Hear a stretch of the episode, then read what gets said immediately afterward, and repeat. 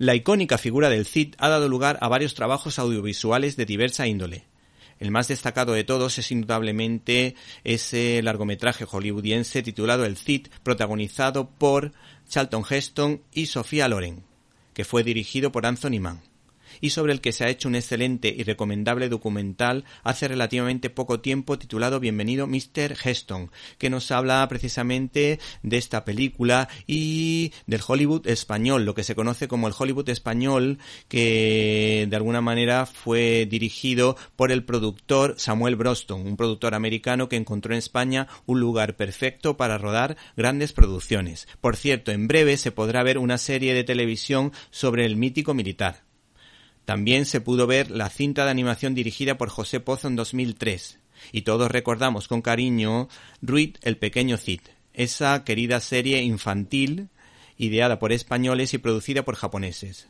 La verdad que ese tándem funcionó a la perfección y se entendieron muy bien para el rodaje precisamente de esta serie de animación que tenía una melodía inolvidable y una canción mmm, que empezaba de la siguiente manera. Ruiz se lanza contra el enemigo, es valiente, es como ninguno, ya le llaman Cid campeador. Lo que me da pie para recomendar el Cid, un cómic de Gary Reed y Wayne Reid, editado por Cascaborra una editorial española que intenta culturizar históricamente a los que hemos sufrido los distintos y cada vez peores sistemas educativos de nuestra nación. Este álbum está dibujado en un estilo sucio pero elegante y expresivo. Los retratos recuerdan al grandísimo dibujante Antonio Hernández Palacios, ganador del Oscar de los cómics, el Yellow Kid, aunque sin alcanzar su nivelazo. Este ejemplar viene acompañado de fotos y lugares muy curiosos. Concretamente seis lugares donde estuvo la tumba del Cid.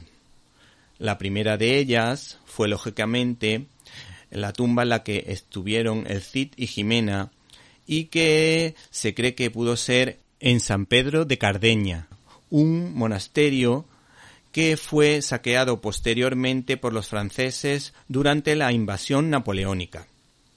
También este álbum recoge varios artículos en los que se cuenta toda la verdad del famoso juramento en la iglesia de Santa Gadea de Burgos, pues Rodrigo Díaz de Vivar era alférez del rey.